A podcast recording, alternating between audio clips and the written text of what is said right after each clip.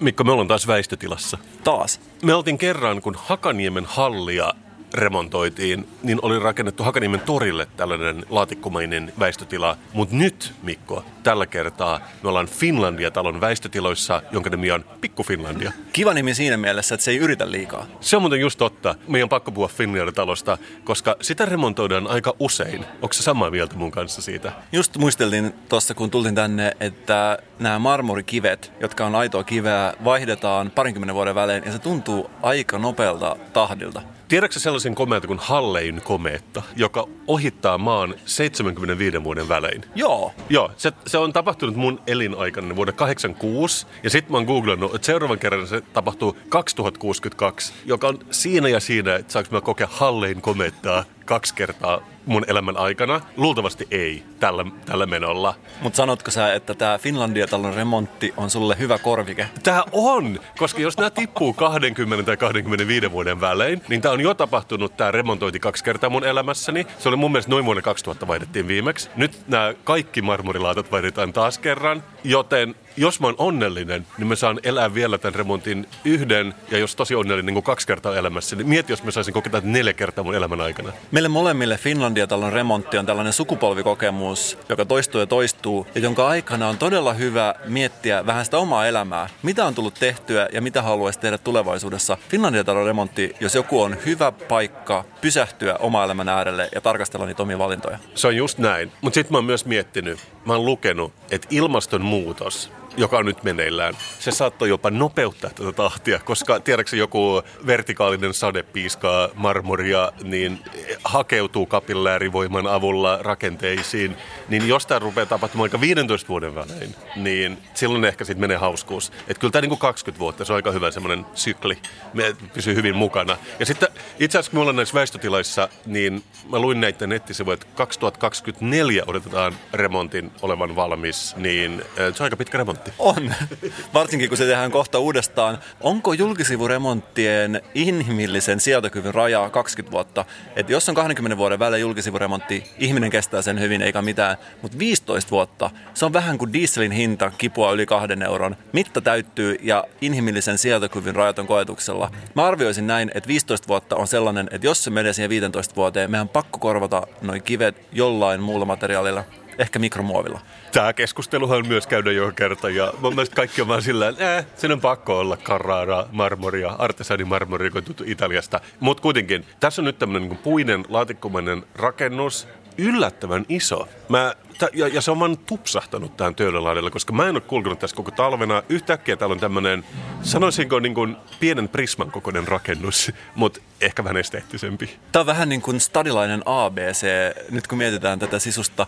Tässä on ulkopuolella, täällä on tummaa puuta ja on tällaiset alastomat, nyljetyt mäntytukit. Nämä näyttää kirjaimellisesti siltä, kun mänty olisi ottanut vaatteet pois ja seisoo alasti. Eikö näytä? Nämä on tällaiset kiiltävät, vähän ehkä tällaiset ihonväriset, kellertävät ja puhtaan näköiset tällaiset alastomat mäntyruumiit? Okei, mä oon selvittänyt tämän sulle ja musta tuntuu, että meidän täytyy selvittää että myös kuulijoille, ja mä tiedän, että on kuulijoita. Tämä on Aallon arkkitehtuuriohjelman maisteriopiskelijoiden kesken on järjestetty kilpailu ja tässä on kolmen maisteriarkkitehdin tiimi, joka on voittanut sen tällä ehdotuksella Finlandia Forest. Jaako Torvinen, Elli Hirvonen, Havujärvellä. Ja tässä on siis kantavina rakenteena 95 actual mäntyä, jotka näkyy sisällä ja ulkona. Että nämä on oikeita puita ja hei, I quote, valittu yksitellen Lovisan metsistä. Joten näissä voisi vois sanoa, että ne on artesaanimäntyjä, joka pitää tätä koko premium-prismaa pystyssä. Ja männyt on kaadettu niin, että oksat eivät ole vahingoittuneet ja kaarna on poistettu painepesurilla. Et siksi ne näyttää yletyltä rotilta. Mutta ne on ihan oikeasti vähän rivon näköisiä. Tämä on tavallaan sellainen tulee mieleen joku Kekkosen ajan kello, hirsi, mökki, mutta koska nämä ei ole vielä kellastunut niin keltaisiksi, niin nämä on jotenkin paljon alastomamman näköisiä. Musta tuntuu niin kuin mä olisin puiden uimahallissa. Mun mielestä on tosi hyvä. Mä rakastan rakennusta. Mä sanoisin, että tämä on melkein jopa parempi kuin Finlandia-talo. Ja jos Finlandia-talo on kuitenkin pois käytöstä joka, vu, joka kymmenes vuosi, niin miksei tämä voisi vain jäädä tänne? Mä mietin sama, kun tuli se Hakaniemen hallin väistötila, mitä kaikki rakasti enemmän kuin sitä actual hallia. Musta tuntuu, että meidän pitäisi vain lopettaa talojen rakentaminen ja rakentaa vain väistötiloja koko ajan. Ja tässä on siis ideana, että tästä tulee sitten päiväkoti tai koulu vuonna 2024, kun Finlandin talo on taas valkoinen ja, ja hohtava. Puretaanko tämä? ainakin nettisivujen mukaan niin tämä menee uusia käyttöön. Eli varmaan se otetaan palasiksi, mutta pistetään pystyyn taas jossain muualla, että ei varsinaisesti pureta. Mutta joo, mä ajattelen niin siinä ehkä vähän semmoinen niin isompi mökki olisi tarjolla tässä muutaman vuoden kuluttua, että joka tämä on tosi joku 6004 varmaan, mutta silti. Tuntuu, että on ihan oikein niin kuin sanoin, että tuntuu, että varmin tapa tehdä kestävää rakentamista on rakentaa suoraan väistötilat. Ja mua kaduttaa, koska mä en rakentanut mun talostani suoraan väistötilaa. Se on myöhäistä, mutta aina tulee seuraava projekti. Mä en ainakin oppia tästä jotain. Ja sanottakoon, että tämä ei ole kovin väistötilamainen, koska täällä on, no tyyliin sopivasti aaltohuonekaluja tietenkin, koska Finlandit on Alvarallon luomus, mutta jotenkin nämä yksityiskohdat, korkkilattia, tämmöiset lasit, tämä ei ole kovin keskenäisen oloinen. Tämä näyttää siltä, että tämä voisi kestää ainakin 20 vuotta, ellei 25. Tässä on siis tämän pitkän ison laatikkomaisen rakennuksen päässä on kahvila, mikä yllätti mut positiivisesti. Töölölahti on takana, isot ikkunat. Jostain syystä tätä ei pysty arvaamaan ulkopuolelta. Tässä on tällainen. Voitaisiko sanoa, että mä puhun meidän molempien puolesta, kun mä sanon bravo. Hyvää työtä, arkkitehtimaisterit. Tämä on tosi hyvän näköinen rakennus. Kelohonka tai ei. Mun mielestä, mun mielestä sopii täydellisesti tähän. Samaa mieltä hassua, että teikäläinen puhu ilmaston lämpenemisestä, koska mistään muusta ei tällä hetkellä puhutakaan. Samalla tavalla kuin tätä rakennusta sanotaan pikku Finlandiaksi, mua sanotaan pikku Gretaksi. Jokainen meistä tekee kykyjensä mukaan ja siksi mä kiinnitinkin huomiota Yle Xn sivuilla olevaan Pinja Porvarin kirjoittamaan juttuun Kommentti. On vaikeaa raportoida popista, kun maailma ympärillä palaa. Jep. ja tämän jutun idea on siis pohtia musiikin ja ilmastolämpenemisen suhdetta. Asia, josta Paleface on puhunut todella pitkään, mutta josta kaikki muut on vaihannut tähän asti. Ja tässä jutussa lukee näin. Musiikki tuo toivoa, mutta tarvitsemme ilmastokriisin hillitsemiseen myös syyllisyyttä, sanoo Yleäksen musiikkitoimittaja Pinja Porvari. 70-luvullahan tehtiin semmoista taistolaismusiikkia, joka laulu kommunismin iloista, mutta onko nyt ilmastonmuutosmusiikkia olemassa edes? Mä en ole kuullut ikinä. On vaikka kuinka paljon ja pelkästään se, että koronaviruksesta on tehty ainakin kymmenen kappaletta, joita me ollaan varmaan kaikkia niitä kuunneltu tässä podcastissa, todistaa sen, että silloin kun muusikko menee studioon, ainoastaan mielikuvitus toimii rajana. Pikku Greta, no, mä, mä näen tämän haasteena minulle. Ja tässä jutussa puhutaan siis siitä, että miten musiikki tuntuu niin tyhjänpäiväiseltä asialta tämän ilmastokriisin ympärillä. Tässä lukee näin. Yritän parhaani olla lannistumatta, kun näkyvä kotimainen artisti tekee kappaleen ilmastokriisistä ja lentää kuvaamaan sen musiikkivideota Kanariasaarten Fuerteventuraan. Si- siinä on tietty, joo, mä, mä näen ristiriidan tässä. Ja suurimman ilmastokuormituksen musiikkialalla aiheuttaa sähkön kulutus. Ja tämä pistikin mut miettimään. Tiedätkö sä, Kasper, kuinka paljon sähköä vie suomalaisen India-kappaleen säveltäminen? jos tämä on niin vitsi, niin mä sanoisin Olkenluoto kolmosen verran, mutta ö, todellisuudessa varmaan aika vähän. Mä palaan tähän myöhemmin. Tämä on tällainen uusi voimaan opistotyyppinen nice. tyyppinen jippo, Cliffhanger. jolla saadaan ihmisiä koukutettu tähän. Mutta tässä on ihan aito ongelma. Olisi ihanaa keskittyä kirjoittamaan musiikkitaiteesta ja sen liitännäisistä, vetää viivoja indien muusikon teoksesta syrjäseutujen aluepolitiikkaan, lakaista jokainen popkoneiston nurkka, mutta popista kirjoittaminen tuntuu toissijaiselta, kun maailma ympärillä palaa. Ja tässä peräänkuulutetaan syyllisyyden kokemusta ja sen tärkeyttä ilmastokriisin hoidossa. Syyllisyyttä pelätään ilmastokeskustelussa usein turhaan, kun se sekoitetaan häpeän tunteeseen. Häpeä saa ihmiset tuntemaan itsensä riittämättömäksi toisten silmissä. Se lamauttaa ja saa eristäytymään muista. Syyllisyys taas kohdistuu omakuvan sijaan tekoihin. Syyllisyyttä kokeva ajattelee, että on toiminut muita kohtaan väärin ja pyrkii korjaamaan virheitään. Ja mun on pakko myöntää, mä oon ollut eri mieltä. Mun mielestä syyllisyys ei ole ainut motiivi millä pystytään toimimaan maailmassa. On myös Spotify-striimit. Raha voi olla myös yksi motiivi toimia, ja on muitakin motiiveja, mutta syyllisyys ei ole mun mielestä ainut motiivi torjua ilmastonmuutosta. On pakko olla jotain muitakin motiiveja. Ja mun mielestä tuntui ihan super ankealta, kun mä luin tämän, ajatella, että kaikki se musiikki, jota mäkin päivisin kuuntelen, joka on tällä hetkellä ilmastoneutraalia, jos ei oteta kantaa ilmastonmuutokseen, pitäisi muuttaa ilmastonmuutosta vastustavaksi musiikiksi. Ja tämä tuntuu hirveän raskalta, koska ilmastokriisi on joka puolella, kaikki puhuu koko aika. Ainut hetki, kun mä saan siitä lomaa, on se, kun mä kuuntelen indie musiikkia, joka on tehty sähköllä. Ja Mä aloin miettiä, että onko olemassa sitten, minkälaista musiikkia on tehty ilmastokriisin hillitsemiseen, että on olemassa pakko olla jotain esimerkkejä, jotain asioita, joita on aikaisemmin historiassa tehty. Ja mä löysin New York Times oli järjestänyt jonkun Twitter-kyselyn, missä peräänkuulutettiin parhaita ilmastokriisiä käsitteleviä kappaleita. Ja NYT ajatteli niin kuin minä. Kyllä, kyselee Twitterissä. Eikö sitäkö sä tarkoitat? se on, jos, se on, jos se auttaa ilmastonmuutoksen torjumista, niin hei, mä voin twiitata.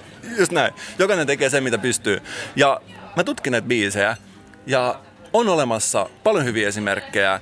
Ja mä veikkaan, että tämä kappale, joka nousi ykköseksi tässä kantaottavien biisien listassa, on ihan varmasti sellainen, joka sun CD-soittimessa pyörii päivittäin. Vai tunni... Ja, Jamiroquai. Lähes tulkoon. Muistatko tätä kappaletta? It's a cool place and they say it gets colder. You're bundled up now, wait till you get older. But the media man beg to differ, judging by the hole in the satellite picture. The ice we skate is getting pretty thin. The water's getting warm, so you might as well swim. My world's on fire, how about yours? That's the way I like it and I'll never get. Tämä voisi miksata tosi hyvän Will Smithin Welcome to Miami. Tämä on sama aikakautta, mutta tämä on Smash Mouth. Smash Mouth, okei. Okay. Okei, okay, Boober.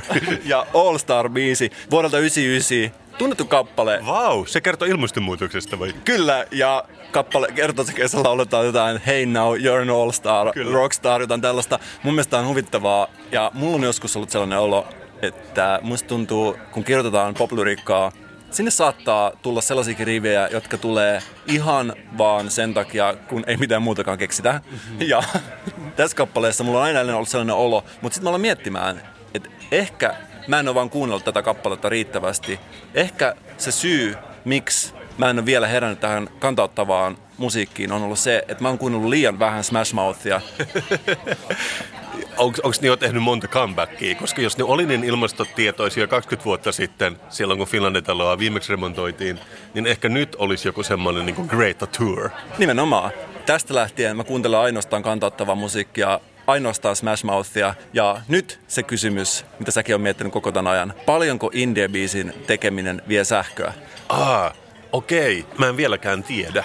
Mutta mä sanoisin, että saman verran kuin hiiligrillin lämmittäminen. Lähellä. Saman verran kuin bangerin tekeminen. Ja tämä on sellainen asia, joka todellakin pistää miettimään, jos ne kaksi asiaa vie saman verran sähköä, silloin kun sä menet seuraavaksi tekemään musiikkia, mieti kaksi kertaa, mitä musiikkia alat tekemään.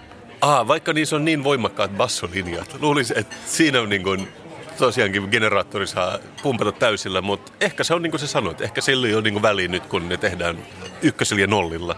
Ja yhden indie-biisin tekeminen vie myös saman verran sähköä kuin yhden twiittauksen tekeminen. Eli tässä nyt pistetään perspektiivin näitä asioita ja tämän jälkeen mä uskon, että me ollaan kaikki vähän viisaampia, kun mietitään sitä omaa sähkönkulutusta ja suhdetta ilmaston lämpenemiseen. Kiitos tästä raportista, tästä ICC Light-raportista, jonka sä toit meille tänään. Mikko, Mikko, Mikko. Sä tiedät, miten minua tällaisena niin yleiskiinnostuneena ihmisenä kiinnostaa kaupunkien identiteetit. Onko se yleiskiinnostunut ihminen? Onko tämä joku, onko tämä joku tällainen mielenterveystermi? Mä en halunnut sanoa renesanssimies, niin mä sanoin yleiskiinnostunut. Mutta siis mua kiinnostaa tietenkin visuaalinen identiteetti graafisena suunnittelijana, mutta myös kun monet kunnat päättää usein, että ne tekee rap-kappaleen, promotoimikseen kuntaansa, ja niitä mä olen soittanut tässäkin podcastissa, siitä on tosin pari vuotta, mutta nehän pistää aina hymyn huulille, kun Posio tekee Posi Yo Rapid. Siinä ei ikinä tule olemaan mitään ei-hauskaa. Ja myös sen tietenkin tähän pakettiin kuuluu se, että joku kunta suunnittelee sloganin itselleen, niin kuin Lohjalta lohkeaa, joka on actual 80-luvun slogani, jota Lohja on käyttänyt, koska siellä on joku iso kalkkikaivos tai kiviteollisuus. Ja se kirjoitetaan yleensä isolla kirjaimella tien varteen, kun saapuu kaupunkiin. Mun mielestä esimerkiksi, jos ajaa Helsingistä Turkuun, niin Salolla on joku tämän tyyppi, mutta mä en nyt kuollekseni muista, mikä se on. Se on paras lause, mitä mä oon ikinä nähnyt, koska se on sellainen lause, mikä sä luet kerran, niin sä et voi uskoa, että sä just luit sen ja sä haluat melkein peruuttaa lukeaksen sen uudestaan, koska se on joka päivä parempi. Ja sehän sisältää aika paljon tietoa. Se tarkoittaa, että eilen ei ollut hirveän hyvä, ei. eikä tänäänkään, mutta se on parempi kuitenkin kuin ennen. Se on positiivinen ja kertoo siitä, että mennään eteenpäin. Ja siinä on myös edessä hashtag, häsä. Joo, mutta tästä mä puhun. Jos ne ei ole hauskia niin lohjalta lohkea, niin niistä tulee vähän ympäripyöreä. Tämä vähän niin kuin kaupunkien graafiset profiilit, joka usein nykyään tarkoittaa, että siinä on ehkä kaksi eri väristä palloa päällekkäin tai vähän limittäin. Ja sitten siellä lukee sen kaupungin tai kunnan nimi. Siinä, siinä haetaan semmoista niin yleispositiivista fiilistä. Mutta uusinta tässä niin kuntamarkkinoinnissa, että kaupungit on alkanut työstämään ääniprofiilejaan. Onko tämä sulle tuttu ilmiö? Miksi Helsinki ei hyödynnä lokkien laulua omassa identiteetissä esimerkiksi? Mä arvasin, että sua äänimiehenä kiinnostaa tämän. Äänimiehenä, jolla on Lederman vyöllä ja ehkä liivit. Mutta Ruotsissa puhuttiin esimerkiksi viime vuonna paljon siitä, kun Malmöön kaupunki osti itselleen ääniprofiilin. Ja sitä kauhusteltiin, kun se maksoi puoli miljoonaa kruunua, mutta sehän ei ole maailman rahassa kuin 50 000 euroa, mikä ei ole niin paljon onko se joku, siinä, on kuitenkin siis ollut kaksi, pari, pari ihmistä tekemässä sitä, ja mi, mitä on 50 000 euroa, mitä sillä saa? Sillä saa ehkä jonkun, just jos Varkaus haluaa ottaa etusivin mainoksen Hesarista, niin se varmaan maksaa sen saman verran. Tämä on oikeasti, mä oon törmännyt tähän samaan asiaan, että ajatellaan, että ääni on vain ääntä. Tai se on aika usein ajatella näin, että se on, no se on pelkkä ääntä, että siinä ei ole edes kuvaa. Se on vähän niin kuin ilmaa. Tässä oli tosiaankin ollut pari tyyppiä. Ne oli tehnyt tämän, no aika klassisen, niin kuin sä vähän arveletkin. Ne on vähän niin kuin kävely ympäri Malmöötä. Ne on hotellu vähän uimahallissa ja julkisissa paikoissa. Ja sitten ne on saanut sellaisen, no mä sanon sitä äänimatoksi, mutta se kuulostaa tältä.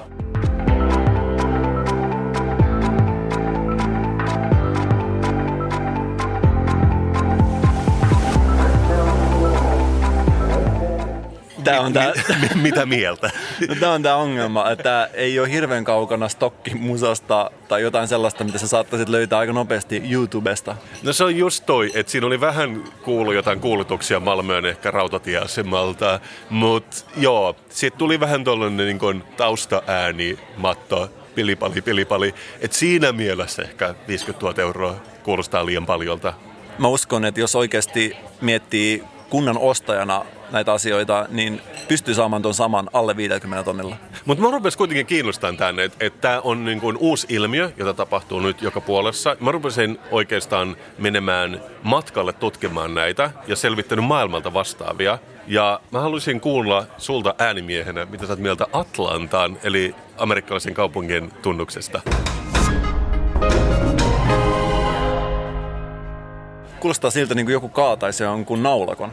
Joo, että toi oli niin kuin, tä, tässä oli taas pitkät perustelut, mihin tähän on päädytty, mutta taas kerran aika tommonen mitään sanomaton. Sitä käytetään tosi vähän pidempänä versiona myöskin. Ja tässä esimerkiksi pätkässä, mitä mä vähän lyhentänyt, mainostetaan Atlantan itäpuolta, Atlanta's East Side, se kuulostaa tältä. Atlanta's East Side. Where tattooed locals, funky street art, and community food halls come together – Atlanta's East Side.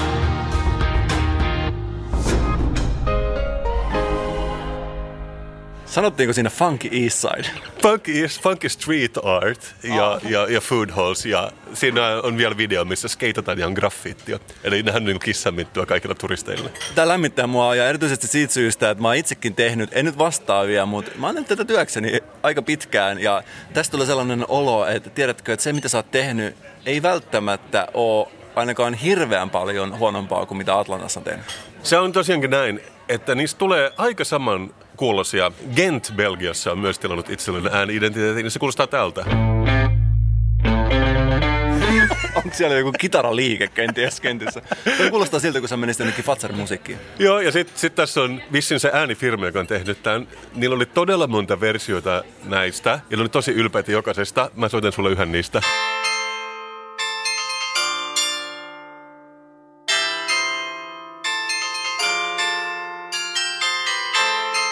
Wow. Musta tämä kuulostaa siltä, että sä soittanut kolme nuottia midi-tiedostolla ja sitten sä vaan vaihdat sitä niinku instrumenttia siitä valikosta, koska niin mä tekisin. Mutta kyllä mä pidän tästä kuitenkin enemmän kuin just näistä aikaisemmista vähän hausehtavista, koska tässä oli selkeästi rohkea idea, joka jäi mieleen ja erottu. Kyllä mä niin kuin gent, gent, gent jäi soimaan mun päähän. Ehkä se, oli, ehkä se tarvitsis vähän niin kuin vokaaleja. Joku, joku niin kuin sanoisi päälle, että nyt olen Belgiassa, nyt olen Gentissä. Mä en tiedä siitä kaupungista mitään muuta kuin, kuin just tämän jinglen nytten. Yllättävää, Mikko, on se, että Oululla täällä meidän kotimaassa on oma ääniidentiteetti ja niillä on ollut se vuodesta 2010 saakka. Me ei vaan tiedetty sitä. Wow. Joo, itse asiassa musta tuntuu, että joku meidän lukijoista, ja mä tiedän, että ne on lukijoita, lähetetään mulle kerran. Ne ei tosin sano sitä ääniidentiteetiksi, ne sanoo sitä äänilogoksi. Sen on suunnitellut Sasu Ripatti ja se kuulostaa tältä. Taas kerran aika yllättävän neutraali. Tästä on myös kolme minuutin versio, mitä mun ei tarvitse soittaa sillä, koska se kuulostaa samalta, mutta kolme minuuttia pitkältä. Ja Oulun omien kaupungin kotisivujen mukaan tämä on kuitenkin luova ja rohkea päätös, joka sopii hyvin kaupungin arvoihin. Mikä siinä on rohkeata? Onko se ylipäänsä se tilaaminen se rohkeus, mikä tähän prosessiin liittyy, vai onko sitä lopputulos? Siinä on jotenkin, äh, niin kuin just tässä Malmön tapauksessa, niin ne aina perustelee sitä sillä, että joo, tämä maksoi jonkin verran, mutta me oikeastaan säästetään rahaa, kun nyt jos me tehdään joku mainosvideo, me voidaan aina käyttää tätä meidän niin kuin ääni-identiteettiä siinä, ja, ja se vahvistaa suhdetta Ouluun, mutta mä arvelen, että tämäkin oli eka kerta, kun sä kuulit Oulun äänilogon. Mutta hei, sä kuulet itse. Tältä kuulostaa niin kuin, tää oli aika tämmöinen maailman ympäri matkaa ääni identiteeteissä. Ja ajatteleeko nyt samaa, mitä mä, minä ajattelen, Mikko? Miksi ei Hesalla ole omaa ääni-identiteettiä? Stadilaisille tarvitaan stadilainen ääni-identiteetti. Älä vaan sano, että sä oot tehnyt jotain CT. Mä yritin etsiä, mutta mä en ainakaan löytänyt mistään, että sellaista olisi ikinä tehty. Joten kyllä, mä olen kastellut isovarpaani äänibrändäyksen maailmaan. Mutta näin, mä en halunnut mennä siihen, mihin nämä usein kaikki jotenkin tippuu siihen ansaan, että nauhoittaisi jotain raitiovaunuja tai sitten nauhoittaisi jotain stadin slangia, mitä mä hidastaisin. Antan se flinda. Et se ei ole mun tapa lähestyä tätä äänidentiteettiä. Mun tapa, Mikko, on paljon paljon älyllisempi. Sen se melkein arvasi. Koska kuuntele tätä. Sähän tiedät, miten me länsimaalaiset musiikinkuluttajat, me ollaan nimetty jokainen nuotti. C, D, E, F, G, H ja niin, niin poispäin. Mä oon ratkaissut se niin, että mä kirjoitan nuotella. Ja mä, mä tuun käyttämään vain kolmea nuottia, koska mä haluan yksinkertaisen identiteetin, niin kuin näillä monilla tuntuisi olevan. Kuuntele tätä. H, alennettu E, eli S ja A. Wow. Eiks vaan? Hesa. Ja mä pystyn kirjoittamaan näillä nuoteilla, ja silloin mun Hesa-jingle kuulostaa tältä. Valmis. Valmis. Hesa tulee säästämään rahaa, kun ne käyttää tätä ihan joka paikassa. Ja mä haluaisin tietenkin tehdä vähän pidemmän version, niin silloin mä tein vaan niin, että mä, mä, mä leijeröin vähän. Mä pistin kaksi raitaa. Toisessa mä soitin vähän bassovoittoisemmalla tämän Hesan ja toisella. Ja niin kuin sanoit alussa, kyllä mä heitin vähän Pandemic Sounds lokkeja päälle myöskin. Niin siitä tuli tällainen.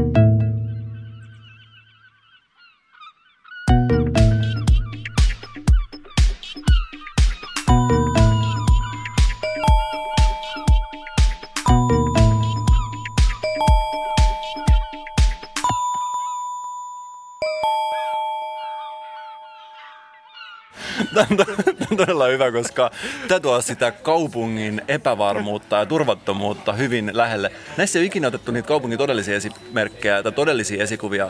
Mulla on sellainen olo, niin kuin mä olisin yöllä kävelemässä Kaisaniemen puistoa läpi, setelitukko kädessä. ja toisoi taustalla. no silloinhan mä tietämättäni hain kyllä vähän tätä niin kuin Helsingin tunnelmaa. Mutta on oikeasti, että tuo sitä vaaran tunnetta, minkä saa, kun kävelee öisin stadissa. Todella onnistunut äänidentiteetti. Sanoinko se vaaran tunnetta? Mä tiedän, että sä asut Itä-Hesassa ja mä tein sulle oman jenglen. Hesan Itä, jossa tatskat ja street art kohtaavat.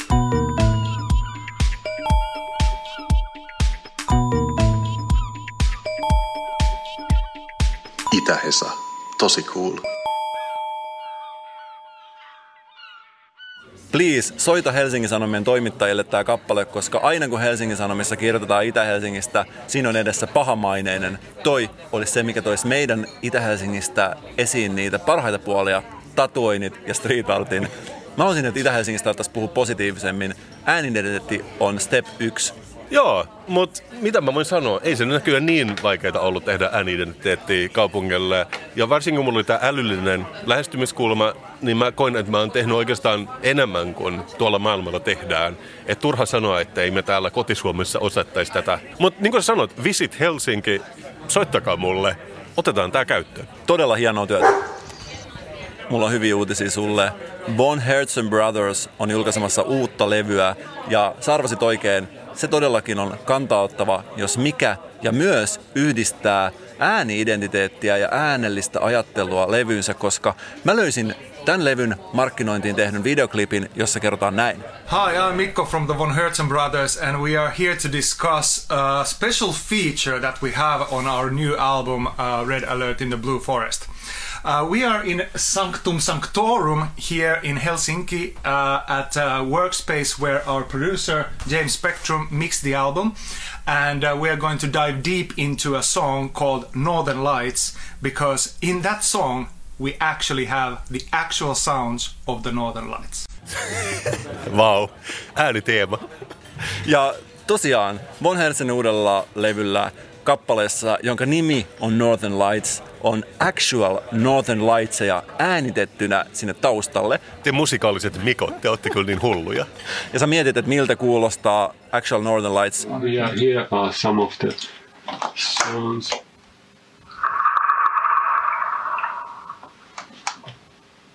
So it's like a cracking. Yeah, there are different types of sounds. He classified them. There. These are the crackles, and then there's the and then there's sort of almost like hand claps. Um,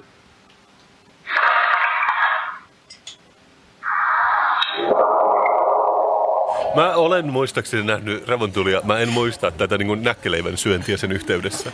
Se on vähän niin kuin taivaassa syötäisiin näkkäriä, ainakin ton perusteella. Mutta nyt mä pistän palaset yhteen, ääniidentiteetti, ääniefektit, kantaottavuus, musiikki, podcast, sähkönkulutus. Mä yhdistän ne kaikki asiat yhteen ja mä tajuan, että meidän podcast ei ole ottanut riittävästi kantaa ja meidän podcast ei ole tehnyt riittävästi tämän asian eteen. Ja arvaa mitä Kasper, tämän podcastin taustalla on actual, sulavaa, lunta ja sulavaa lumen ääntä, koska tämä jakso on kantaottava ja tämä jakso ottaa kantaa ilmaston lämpenemistä vastaan ja sä pystyt kuulemaan sen tästä taustalla hiljaa. Sulava lumi eli vesi. se, miten sä haluat sen sanoa. Se on näkökulmasta kiinni. Puoliksi täynnä, puoliksi tyhjä, sulavaa vettä, palavaa jäätä. Nämä kaikki on näkökulma-asioita. Mutta tällä tavalla, kun me tehdään, ihmiset ottaa vihdoinkin ilmastolämpenemisen tosissaan ja vihdoinkin ymmärtää sen, että jokainen kulutettu megawatti on mahdollista käyttää hyvään tarkoitukseen. Kyllä. Kyllä mua rupesi vähän kiinnostamaan, miltä se, niin kuin, miltä se biisi kuulosti nyt, mutta ehkä mä saan kuulla se joskus. Joskus tuntuu, että kun sä ja mä ajatellaan, että siinä ei ole kahta eri aivoja, vaan siinä on yhdet isot aivot, koska niin hyvin kaikki, mitä me tänään ollaan puhuttu, nitoutuu yhteen. Ihan niin kuin sitä olisi suunniteltu etukäteen. Me ollaan niin kuin hupu ja tupu ja me ollaan tapettu lupu. Ja tänään mä mietin, mä katsoin kalenteria, siellä luki poddaaminen Kasperin kanssa, ei mitään sanottavaa, tavallinen tilanne. Aina se estää, mutta tällä kertaa mä ajattelin, että nyt olisi kiva puhua kuitenkin jotain. Olisi kiva, että olisi jotain muutakin puhuttavaa kuin pelkästään ne omat kuulumiset, mitä mä yleensä sulle kerron. Ja kun ollakaan, kävin postilaatikolla ja onko huomannut, että postilaatikot viime aikoina on ollut vähän masentavia paikkoja? Tuleeko sulle ikinä mitään kivaa postilaatikosta? Vai onko se aina vaan jotain pettymystä, vero tai joku lasku tai mainos? Me asutaan uudehkossa paikassa ja ennen kuin mä ehdin liimata sen ei-mainoksia, sieltä tuli kaikkia Tokmanin sanomia. Ja ne oli kyllä vähän eksoottisia vähän aikaa, mutta sitten mä kyllästyin niihin. Niitä tuli myöskin aika paljon, jos ei takkaa. Joo, todellakin. Se on ihan oma työnsä viedä ne eteenpäin. Mä olin yllättynyt siis, että kun ei ole tullut niitä niin, kuin niin pitkään aikaan, mikä ihmeellinen semmoinen niin kuin puolen metrin pino sieltä tulee joka viikko. Ja mä oon joka kerta pettynyt, kun mä menen postilaatikolle aina kun menen sinne, joku haluaa multa jotain ja yleensä se on rahaa. Mutta nyt Mä en tajua, mistä tämä johtuu. Mulle jostain syystä tulee tällainen lehti postilaatikosta, jota mä en ole mielestäni tilannut, mutta joka sinne kuitenkin aina silloin tulee. Wow. Kotikylä. Vartio ja Mellonkylän omakotiyhdistyksen tiedotuslehti. Tämä on niin kissan minttu. Mähän rakastan tällaisia. Mä arvasin, ja mä oikeastikin kun mä näin tämän, mä ajattelin heti sua. Mä ajattelin, että Kasper rakastaisi tätä. Kiva formaatti, A5, aika tämmöistä kieltävää paperia. Tämä niin kuin, paperikriisi ei ole vielä vaikuttanut. Tässä on niin kuin, heti kun mä avaan, niin joku on suunnitellut Mellonkylän vaakunan. Tässä ei ole mitään, mistä mä en pitäisi tässä lehdessä.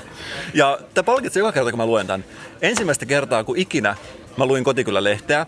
Siellä on sellainen pippurinen punatukka. Mä en tiedä, saako sanoa punahiuksisia ihmisistä, että näyttää pippuriselta, mutta... Mä joudun kanseloimaan sut. Mutta mut sano nytten. Siis päätoimittaja silloin oli punahiuksinen. She has a name. mä en muista tänne. Mutta oli jotenkin, mä en tiedä Saklen puhuu. Mä en, nyt ehkä joku raja menee. Mm. Ehkä mut kanseloidaan, mutta kuitenkin päätoimittajan kuva oli punahiuksinen ja tällä punahiuksisella hahmolla, nämä hiukset ei liity tähän muuta kuin sillä tavalla, että tällä hahmolla oli todella tiukka ilme ja se liittyy tähän sisältöön, koska oli pääkirjoitus, missä luki, että se, jos sä et pidä huolta sun pihasta, on muiden ihmisten laiminlyöntiä ja on muille ihmisille osoitettu joku tällainen niin kuin, Mikroaggressio. Mikroaggressio. Ah, siis, eli nämä on jonkinnäköisen nimbysanomat. Sehän tekee sen vaan niin vielä paremmaksi. Kyllä, mun, siis mun tekisi mieli melkein tilata tämä lehti sulle. Ja tässä oli myöskin seuraava numero, minkä mä otin. Ensimmäisessä se, että miksi et pidä huolta pihastasi, että sinun pitää pitää pihastasi huolta muille ihmisille. Seuraava numero, minkä mä katsoin, oli lohikeittoresepti miehille. Vau! Tämä muistuttaa sitä, kun Disneyhän rakensi jonkun niin kuin pienen kaupungin 20 vuotta sitten, Celebration, ja siellä oli just nämä samat säännöt, että sun pitää olla piha siistinä, tai muuten ne siivoisi sun puolesta ja lähettää sun laskun, koska kaikilla pitää olla kivaa. Ja sitä ei enää ole sitä, mutta nyt Disney rakentaa uuden. Onks tämä uusi paikka, onko se oikeasti Mellonkylä. Ja nyt tällä kertaa, kun mä avasin tämän lehden, täällä on niin paljon puhuttavaa, että mä en ikinä pysty käsittelemään. Ei niin monta kautta Kasper ja Mikko ole, ettekö pystyisi käsittelemään tätä yhtä jaksoa, mutta mä löysin täältä oman suosikkijuttuni, mikä ensipura sulta tulee. Ja niin kuin tiedät, hyvä kotikylälehti on sellainen, että se joka lukemalta vähän avautuu lisää. Ja nyt se avautuu siinä mielessä, että tässä on tällainen juttu, joka käsittelee tällaisen lähikaupan. Uh Uh, mä, mä, tää, mä en kestä. Siis tää on tämmönen helsingiläinen lähikauppa, joka esimerkiksi myy, myy semmosia, mitä mä sanon sen nätisti, jotenkin... Keltaisia pipoja. Keltaisia pipoja, missä on kaupunginosia nimiä, mutta tälleen vähän niin kuin leikkisästi lyhennettynä. Tämä on kauppa niille, ketkä ei Helsingissä. Kauppa, jossa on huono valikoima ja kallit hinnat, joka on yleensä yksin oikeudella vallannut koko Helsingin. Ja heillä oli tällainen pipokampanja vähän aikaa sitten, jossa oli Stadin slangilla kirjoitettuja nimiä kaupunginosista printattuna pipoihin. Ja mä näin tämän, tällaisia kalliossa, no se oli vain kallio, mutta sitten oli vielä korkeintaan kolme kappaletta per asiakas. Mä silleen, joo, ei, to, ei to, tota lappua ei tarvittu. Ja tässä Kotikylä-lehdessä on juttu tämän lähikaupan, ahdistavan, masentavan lähikaupan kampanjasta, koska siellä oli ollut pipossa vartsikka kirjoitettu kahdella koolla ja on olemassa joku iän ikuinen sota stadin slangilaisten keskuudessa. Onko se vartsika, vartsiga, g vai kahdella koolla vartsikka? Tapa mut nyt, Mikko, että mä pääsen tästä niin kuin, pois tästä tilanteesta, koska mä, mä, mä, mä, en, mä en pysty. Facebook-ryhmässä, Vartiokylän Facebook-ryhmässä on ollut tällainen kirjoitus, tällainen aloitus. Alepa myy vartsikka tekstillä aluepipoja. Siis mikä vartsikka? Vartsika tää on aina ollut. Onko tämä joku junantuomien hesalaisten juttu lisätä ylimääräisiä konsonantteja vai onko meillä alueen sisällä murrealueita? Eri ikäisillä eri nimet? What? Onko tässä vastaava jako kuin laskiaspullien täytteissä? Hillolla tietenkin. Ja tämä oli keskustelun aloitus tässä ryhmässä. Niin se, se, sä et lisännyt sitä, siinä lukee what? Kyllä. Jesus. ja tässä puhutaan siitä, että miten slangi herättää vahvoja tunteita ja kun mä luen tätä... Anteeksi, mun täytyy kanseloida ihan vaan tuon hillokommentin vuoksi myöskin. Ja kun mä katsoin tätä, niin mulla oli sama ajatus kuin sulla. Onko stadin slangin puhujat seitsemänvuotiaita lapsia?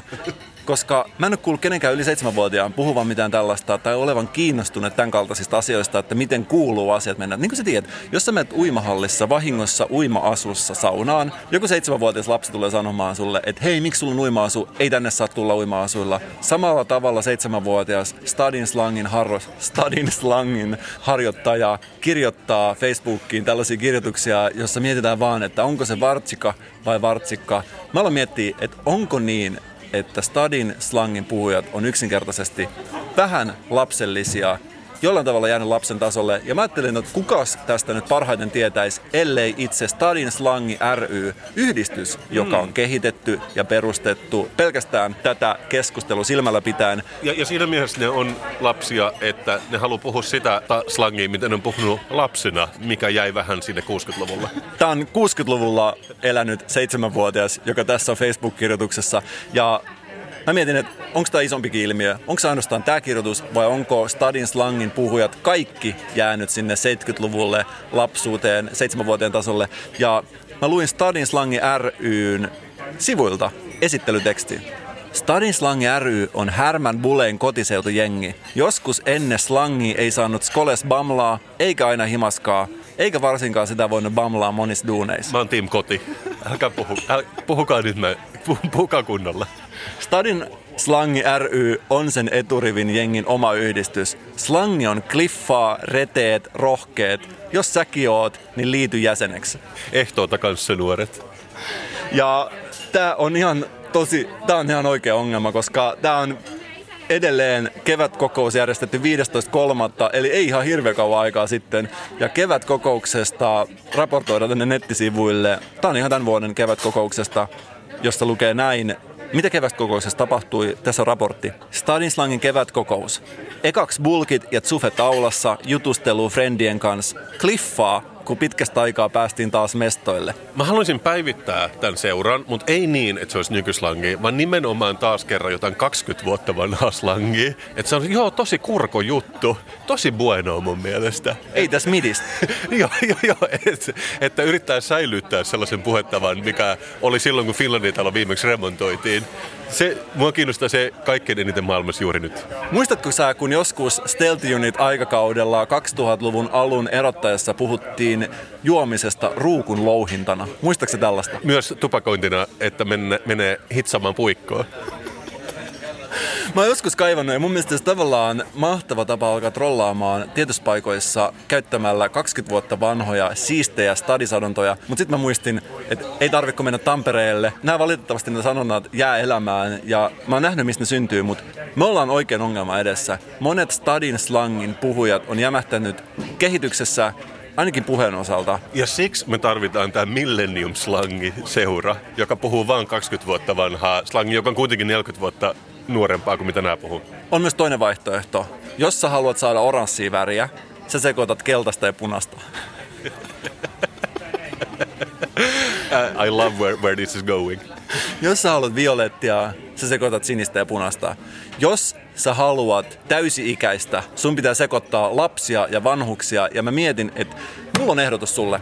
Suuri järjestötason reformi Suomeen. Yhdistetään kaksi eri järjestöä keskenään, kaksi eri ihmisryhmää, siniset ja punaiset, keltaiset ja oranssit, vihreät tai harmaat, ei ole väliä, nuoret ja vanhat, yhdistetään Stading Slang ry sdp koska se on ainut paikka, missä on ainoastaan eläkeläisiä. Tällä tavalla me saataisiin molempien yhdistysten keski jonnekin sinne hyvälle 40 molemmin puolin. Mä lyön nyt tämän mun pikkuvasaran pöytään, koska mä kannatan tätä. Mutta mitä tulee tähän slangiin niin oikeasti? Sä tiedät, että ratkaisu on ollut siinä sun silmin edes koko ajan. Kasperantto. Eli vaan yleisslangi murre, missä yhdistetään kaikki parhaat palat kaikista Suomen murrealueelta. Ja se on kuitenkin se tässä niin kuin globaalissa yhteiskunnassa se, mihin meidän kannattaa pyrkiä. Mä ehdottomasti samaa mieltä. Toinen se suunta, mihin mä haluan meidän sinivalkoisen yhteiskunnan menevän tulevaisuudessa, mutta siihen asti mä haluan, että kun seuraavan kerran sosiaalidemokraattinen puolue on koolla ja raportoi siitä ulkopuolelle, mä haluan kuulla sanat kliffaa, kun pitkästä aikaa päästin taas mestoille. Ja sulla on oikeus sanoa sen. Mä en tykkää siitä, että sanot sen, mutta mä oon valmis antamaan henkeni sen puolesta, että sä saat sanoa sen. Siinä mä seison. Sanoiko toi tyyppi äsken, mitä luulin? Kyllä se taisi sanoa, mitä ihmettä kuulin. Anteeksi, kuinka onpa kovin erikoista. No ei se mitään, Kasper ja Mikko sen toistaa. Anteeksi kuinka. Jo nyt klassikkosegmentti. Ja tällä viikolla, Mikko, tämä on asia, mitä mä en välttämättä kuullut, mitä, mut, minkä mä olen kokenut. Ja se on ehkä jopa arvokkaampaa kuin sen, että on kuullut jotain randomia kaupungilla. Mutta okei, kuuntele tätä. Mun piti hoitaa liittymäasia, joka edellytti sitä, että mä menen fyysisesti operaattoripisteeseen hoitamaan sen. Mun, mun piti mennä siis Mun piti, mun piti hoitaa yksi jutska. Tämä on surullisin tarina, mitä mä oon ikinä kuullut. Ei, tää on hyvä. Hear me out. Ja mä menin Helsingin foorumiin, mä olin keskustajassa ja mä mietin, okei, okay, mä katsoin netistä, että tämän operaattorin piste on täällä, mutta missä? Sitä en tiedä, mutta tuossa on opastetaulu. Mä menen katsomaan siitä. No, sen opastetaulun eteen oli parkkeerannut kaksi seniorileidiä. Ja ne hirveän pitkään. Tämä, oli, tämä ei ollut semmoinen opastaulu, missä olisi nähnyt kaikki liikkeet, vaan sun piti näpytellä sen liikkeen nimi ja sitten se antoi sulle kartan, että menee vaikka kolmanteen kerrokseen. Ja ne naputteli ja naputteli ja kauppakeskus googlas vaikka kuinka kauan. Mulla oli vähän kiire. Mä olin silleen, mulla on nyt vähän vähän aikaa, mä hoidan tämän liittymäasian. Sitten mä menin niiden leidien taakse, mä katsoin, mitä ne, mitä ne etsii. Ja ne kirjoitti siihen näyttöön uudestaan uudestaan F-A-T-S-E-R. F-A-T-S-E-R. Ja tuli joka kerta silleen, että ei, ei löydy, ei löydy. Ei löydy Fatser täältä, Fatserin kahvilaa täältä. Ja tässä vaiheessa, Mikko, mun oli pakko sekaantua, koska me oltiin käytännössä selin. Se oli meidän selän takana se Fatserin kahvila. Ja mä tiedän, Mikko, että kaikilla sankareilla jo viittaa. Mutta mä sanoin niille, että se on tien takana, tämä Fatserin kahvila. Ja ne oli hirveän otettuja ja kiitollisia siitä, että mä näytin niillä Fatser kahvilla, missä mekin ollaan poddattu joskus foorumin katutasossa. Mä iloinen siitä, että sä näytät sen, että saattaa täysin itsekkäistä motiveistakin tehdä hyviä tekoja. Se on juuri niin, niin, niin mä rullaan. Mutta tämä tapahtui ja mulla jäi kolme asiaa tämän sun mainitseman lisäksi mieleen tästä. Se, että aina kun on suositummat brändit Suomessa vertailu, niin siinä on aina Fatser kärjessä. Mutta se ei auta, että siinä on sekä Vatser että Viskars. Ja että nämä firmat on ollut olemassa 150 vuotta ja ne on Suomen suositumpia. Ihmisillä on silti vaikeuksia hahmottaa, mistä on kyse. Ja ne kirjoittaa F-A-T-S-E-R uudestaan ja uudestaan siihen ruutuun. Ja ne ei löydä sitä liikettä. Sä ymmärrät, että tämä voi olla ongelma. Toinen, mikä mulla jäi mieleen, että jos Fatser nyt on epätuttu brändi monille ihmisille, jotka lähentelee 80. Pitäisikö se lukea vähän selkeämmin siinä suklaalevyssä? Se on kaunokirjoitusta. Ihmiset ei osaa enää kaunoa. Sitä ei opeteta koulussa. Ja sehän menee vaan vaikeammaksi ja vaikeammaksi hahmottaa tulevaisuudessa, kun on semmoinen sininen pakkaus, missä lukee jotain, mutta se voisi yhtä hyvin olla arabiaa, koska kukaan ei osaa kaunokirjoitusta enää.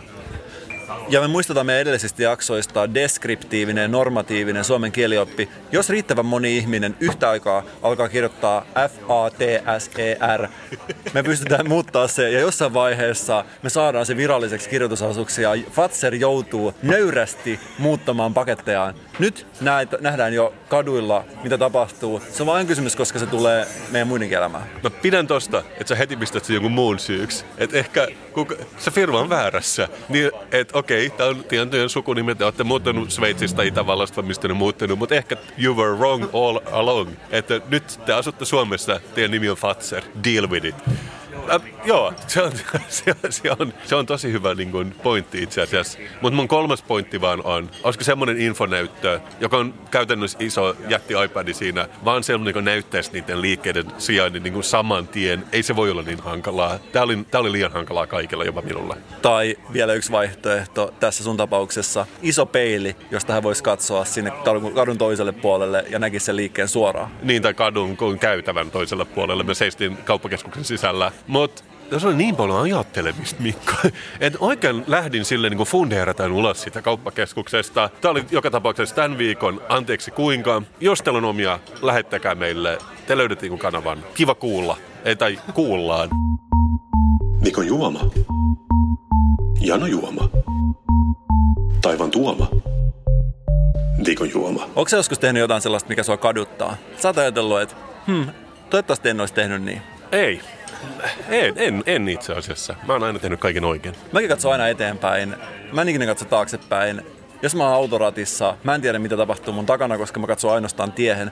Mutta kerran mulla kuitenkin kävi niin, ja se oli se kerta, kun mä pistin sut juomaan ällöttävintä juomaa, mitä mä oon ikinä juonut, Silver Dry Ginia. Mä näin sun normaalisti delfiini-asennossa oleva naama vääntyi vähäksi aikaa väärinpäin. Mä näin, että sä et pitänyt siitä. Tapahtuma jatkui ja sä myöhemmin kostit mulle, juotit mulle jotain sellaista, mistä sä et pitänyt. Ja mä mietin, että mä itse aloitin pahan kierteen. Mä aloitin tekemällä, mä olin se ensimmäinen kivenheittäjä, joka teki sen ensimmäinen eleen. Mä juotin sulle ällöttävää juomaa ja se oli kaikki mun vika. Ja mä oon nyt valmis ottamaan vastuun siitä ja pyytämään anteeksi sitä.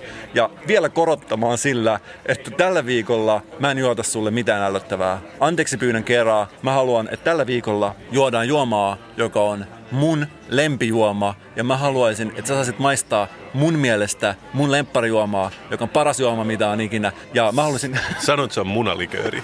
Ei, tää on jotain vielä tavallisempaa. Ja tää on sellainen juoma, joka on herättänyt todella paljon ristiriitaisia tunteita. Ja sä jos joku oot tottunut maistamaan ja sä osaat kertoa, että mistä tässä juomassa lopulta on kysymys. Ja sä saat kertoa meidän kuulijoille, onko tämä juoma pelkästään mun oma ensirakkaus juomien suhteen vai onko tämä jotain sellaista, mistä koko Suomen kansa voisi nauttia. Mm, voimakas, melkeinpä eeppinen intro. Tästä tulee jännittävää. Ja mä haluan kertoa vielä tähän alkuun pienen anteeksi kuinka henkisen tarinan, koska mä unohdin ottaa ne kupit mukaan. Niin kuin tiedät, mä oon saanut lapsena sellaisen ison metrin pituisen tötsän kertakäyttömukeja, joita se käytännössä ei vaan kulu. Mä käytän niitä joka viikko, aina kun meillä on juomia, mutta se ei vaan kulu ollenkaan.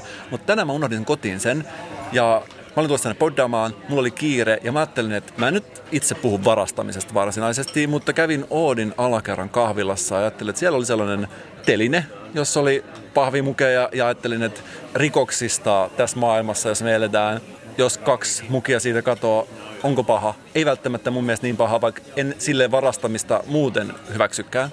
Toinen kerta, kun on kansaloimaan sut tänään. Ettäs kehtaa. Otin sitten kaksi pahvimukia, lähdin menemään, ajattelin, että mä teen sen smoothisti, ei mitään numeroa. Mitä tapahtui? Myyjä lähti perään. What? Okei. Okay. Lähti jahtaamaan mua. Ja tuli takapäin ja koputti mua holalle ja sanoi, että hei, nämä mukit maksaa 30 senttiä kappale. Mm-hmm. Katsoin häntä silmiä ja sanoin, että selvä, voin maksaa. Menin sen kassalle ja mä huomasin, että meidän välissä oli pieni jännite, koska mä olin suorittanut rikoksen ja hän oli saanut mut kiinni. Tarinalla onnellinen loppu. Nämä 30 senttiä kappale maksavat F-A-T-S-E-R pahvimukit on täällä ja nyt tulee yllätys. Kallein juoma tähän asti, koska sä oot per joku 60 senttiä jo käyttänyt siihen, ennen kuin me edes aloitetaan. Tää on mun oma suosikkijuoma. Oletko itse juonut tällaista juomaa joskus? Mikä tämä on? High Hop Mild IPA Iisalmi Guide. Siis tää on tämmönen joku matala-alkoholinen ipajuoma. Kyllä. Okei. Okay. Tämä ei ole mikään mun identiteetti, että mä haluaisin olla ihminen, joka juo tätä tai mitään muutakaan. Tämä on yksinkertaisesti hyvä juoma, koska mä en pysty juomaan alkoholia. Musta on tullut niin sanottu sober curious, vastentahtoisesti tosin. Sober curious, joka kuitenkin juo alkoholipitoisia juomia. Mä, se on my kind of sober curious. No sama kuin kasvissyönti, joka silloin tällöin ottaa sen salamipizzan. Mitä sitten? Okei, okei, okei. Mä ymmärrän. Se on, se on niin kohtuu sober curious. Niin, että tavallaan Joo. jotenkin tuntuu vähän oudolta alkaa tekee jotain äärimmäistä. Et mä jotenkin pidän myös siitä, että on vegaani, joka silloin tällöin syö jauhelihaa. Mun mielestä siinä on jotain kauneinta, mitä voi ihminen tehdä. Ehkä se tekee susta ehkä inhimillisen. Sanotaan näin. Se on se rako, josta se valo paistaa sisään. Vau. Sä, sinä jos joku tekee tuommoisen hengon povarissa kulkeneesta olluttölkistä runoutta. Kyllä. Ja tämä juoma on tosiaan Olvin suurpanimon tekemä, ja tämä ei ole mitään pienpanimo pelleilyä, vaan tämä on tasalaatusta suurpanimoiden hygienisessä olosuhteessa tehtyä juomaa. Todennäköisesti Latviassa vielä, että se, vaikka siinä on suomalaista tekstiä. Suunniteltu Puolassa, tuotettu Latviassa, mutta avataanpas tämä täällä. Me ollaan nyt täällä tosiaan kahvilassa, jossa on aika tällainen hillitty Artek-henki. Se on totta. Tämä on niin kuin, jollain tavalla tämä jatkaa sun matkaa, kun sä oot varastanut nyt kuppia. Toisessa kahvilassa tullut juomaan niin bissejä toiseen. Mutta me ollaan kuitenkin jonkinnäköisiä journalisteja. Ja musta tuntuu, että tieto haluaa olla vapaata ja se ei onnistu nyt, kun on ottamassa fingerporilliset tässä pienessä kahvilassa. Muistatko se sitä aikaa, kun journalisti tarkoitti sitä, että sä oot selvittänyt jonkun öljyyhtiön omistussuhteita jonnekin Panamalle ja julkaiset siitä sellaisen kuusi kuukautta kasatun jutun Financial Timesissa. Ja nykyään se tarkoittaa sitä, että sä oot julkaissut tunnustuksellisen postauksen omasta kylpyhuoneesta. Meillä on ehkä enemmän semmoista niin kuin Niko ja Santtu journalismia, joka ei välttämättä niin kuin paneudu niin syvälle, mutta sitäkin niin kuin enemmän tunteella asioihin. Ainut kysymys on, että kumpi on tällä viikolla Niko ja kumpi on Santtu? Joskus mun pitää katsoa yksi niiden jaksoja. Mä en vielä tehnyt sitä, mutta mä halu... toisaalta se on mulle niin kuin Schrödingerin ohjelma. Että niin kauan, kun mä en ole katsonut sitä, se on sekä hyvä että huono yhtä aikaa. Voidaan ehkä tehdä joskus sellainen faneille. Kasper ja Mikko katsoo Niko ja Santtua, joku video ja kommenttiraita. Mä jopa lähetin sul kerran toristaa silloin, kun mä löysin Niko ja Santtu Huppari, joka joku äiti möi siellä. Ja se luki, että tässä on joko Nikon tai Santun nimmari. Mutta mä en sit ostanut sitä loppujen lopuksi. Lahja hänelle, jolla on jo kaikkea. Jos on kaksi, hänellä ja hänelle. Okei, nyt täällä on vähän turha hiljasta, mutta haluatko sä raks, Miksi? raks... Älä, älä jätä mulle tätä. Kumpi tekee tänne? Sin, sin, Mä mä, mä voin mitään mikrofonista kiinni. No, tässä on, onko tässä se, että jos sä oot ryöstänyt kaksi kioskia, se, että sä ryöstät sen kolmannen, ei ole enää niin paha juttu. Rikollinen, joka on jo rikollinen tehdessään rikoksen, ei muutu pahemmaksi. Yritätkö kertoa tällaista? Sä sanoit, että sä oot kovettunut. Sun, sun, me, me voidaan tietenkin myös mennä tuonne ulkopuolelle te- tekemään se, jos se on helpompaa. Tehdään tässä. Mä tykkään siitä, että tässä okay. podcastissa on todellakin sitä vaaran tuntua. Ensin kuppivarkaus ja sen jälkeen omat juomat ja alkoholijuomat vielä kahvilassa. Mm. Raksautetaanko auki? Nämä on kaikki, mitä sosiaalidemokratiassa ei pidetä. Mä, mä näen, että sä pälyilet ympärillä. Toi, toi on pälyily. Nyt, nyt mä oon nähnyt niin kuin silleen, tiedät, jos sä googlat pälyilyn, niin, niin sun katse tulee siinä. Sun ei tarvitse enää googlata, koska sä näit sitä äsken, 100 prossaa pälylyä. Onneksi on komeat pahvikupit, jotka ei ole edes ilmaisia, eikä ollut missään. Mutta tiedätkö mitä, se on vähän niin kuin jos kulj, kuljet, jos kuljet tämän ison karvasen mikrofonin kanssa, se antaa paljon anteeksi. Meillä on kuitenkin tehtävä. Jos ei tiedä, miltä näyttää Yleisradion toimittaja, meitä katsoessaan voisi kuvitella, että on törmännyt sellaiseen. Joo, tätä ei nauhoiteta millään iPhoneilla, vaan tällaisella niin Zoom-mikrofonilla, jossa on oikeasti tämmöinen niin trollin tukka. Joten, joten tämä antaa kyllä uskottavuutta. Toi karva tuo oikeasti sitä, koska jos joku näkee tuollaisen karvan mikrofonin, kaikki tietää, että se ei ole mikään puhelin. Ei todellakaan. Nyt meillä on edessä kaksi kuohuvaa pahvimukia ja itse asiassa näyttää aika tiiviiltä ja miellyttävältä vaahdolta. Tuoksukin, mm, mitä mä nyt olusta tiedän, niin hopy, eli mikä, humalaidenko. En tiedä mitä on, mutta ihanalta tuoksuu. Ihan tosi, tosi, tosi miellyttävä itse asiassa. Sä otit jo siemaksen, sä oot selkeästi, sä sanot, että on lempijuomassa, sä oot juonut ennen, sun kasvoille levisi mairea hymy. Toi on, toi on just niinku pälyily ja maireus. Sä, sä oot jotenkin pystynyt definioimaan tänään, mistä mä pidän. Ja mä koko ajan ajattelen, että mä tietyssä mielessä saan palkkaa siitä, että mä juon mun lempijuomaa. On olo niin kuin mä olisin Stadin Slangi yhdistyksen jäsen Vartiokylän kotikylälehden sivuilla. Mä oon onnellinen. Sä oot onnellinen, mutta samalla mä ajattelen, että se pälyily ja maireus ehkä nollaa toisensa. Mut su, mut, mutta sulla on tommonen niin kuin perustyyni senmäinen olotila. Ja sä otit, sen sä tykkäät, mun ei tarvitse edes kysyä sieltä tykkääksä, mutta tykkääkö tämä kaveri? Pälyily plus maireus, onko se sama kuin Stadin Slangin harrastaja plus sosiaalidemokraatin puolueen jäsen? Mulla tuli, mä maistoin tätä, mulla tuli tämmönen thousand yard stare. Mä tuijotan ulos tota Töölönlahtea, jossa tätä nauhoitteessa on vielä jää päällä, koska siellä kävelee joku herra. Samalla mä siemailen tätä aikaa, onko se maku karvas vai mikä tää on? Tää on ehkä just enemmän niin kuin tässä täs on semmoinen pieni puraisu, mikä kyllä antaa tälle luonnetta. Tämä on hyvää, mutta mä mietin, kun viime viikolla juotiin sitä hyvin hapanta souria. Onko tässä sama, että meneekö tämä... Tätä ei niin kuin ehkä halua juoda kuin yhden tölkin vai? No mä juonkin yhden tölkin, koska mä oon niin sober curious, että yksikin tölkki tällaista on melkein liikaa, mutta tämä sopii hetken kuin hetkeen ja tuo sellaisen tietyn raikkaan keväisen fiiliksen. Ja tätä ei mun mielestä tarvikaan juoda. Mä ikinä osta näitä mitään 12 Tämä on tosi hyvä. Ja mä pidän siitä, että se ei ole myös, joskus vaikka alkoholittomat oluet, ne paranee koko ajan. Joskus se tuntuu vähän keinotekoiselta, että meidän pitää olla niin 0,00000 prosenttia. Ja miellyttävää. Silti mä ehkä pidän kuitenkin sellaista niin läpinäkyvästä oluesta, että sen läpi pystyy katsomaan televisiota. Mä aion antaa tälle kuitenkin vaan kolme ja puoli viidestä. Mietin vielä hetki.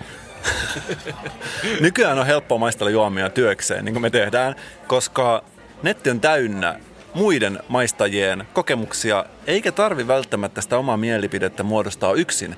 Voi nojata sellaiseen isoon selkänojaan, jossa on paljon muitakin ihmistä. Ja netissä löytyy todella paljon olut harrastajien maisteluvideoita. Tämä kyseinen olut, jonka takia mä halusin tuoda tämän, on jakanut mielipiteitä, koska tässä on puhuttu, että tämä olisi todella vetinen joidenkin mielestä, ja jossain taas on valittu parhaaksi olueeksi ikinä. En nyt muista, oliko mikään ihan virallinen oluiden Oscar-gaala, mutta kuitenkin jotain siihen suuntaan. Ja makuja on monenlaisia, mutta tällainen käyttäjä YouTubessa kuin Navero Sport on testannut tämän juoman ja hän kommentoi näin. Jaa, se oli tämmönen ollut. Minäpä en muistanutkaan tätä. ei tämä käy huono oo. Mutta tota, ei tätä montaa, montaa pysty juomaan. Kerralla on tämä sen verran tota, maukas olut, että... Oho.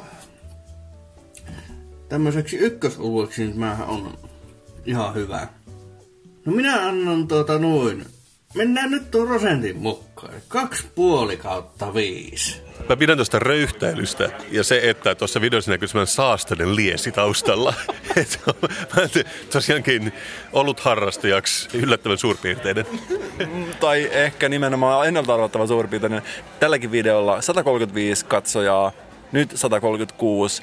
Pistikö sä harkitsee sun pisteitä uudestaan vai annatko sä edelleen kolme? Ei, ei se antoi paljon vähemmän kuin minä. Mä annoin kolme puoli, se antoi kaksi puoli. Kyllä mun mielestä, mä sanoisin, että mä pystyn juomaan sitä kuitenkin niin kuin maiskuttamatta ja röyhtelemättä, että Tämä on ehdottomasti kolme ja puolen arvoinen. Mä annan itse tälle 5 kautta 5, mutta samalla mä huomasin, kun mä katson tätä videoa, mä oon ehkä vähän huolissani itsestä.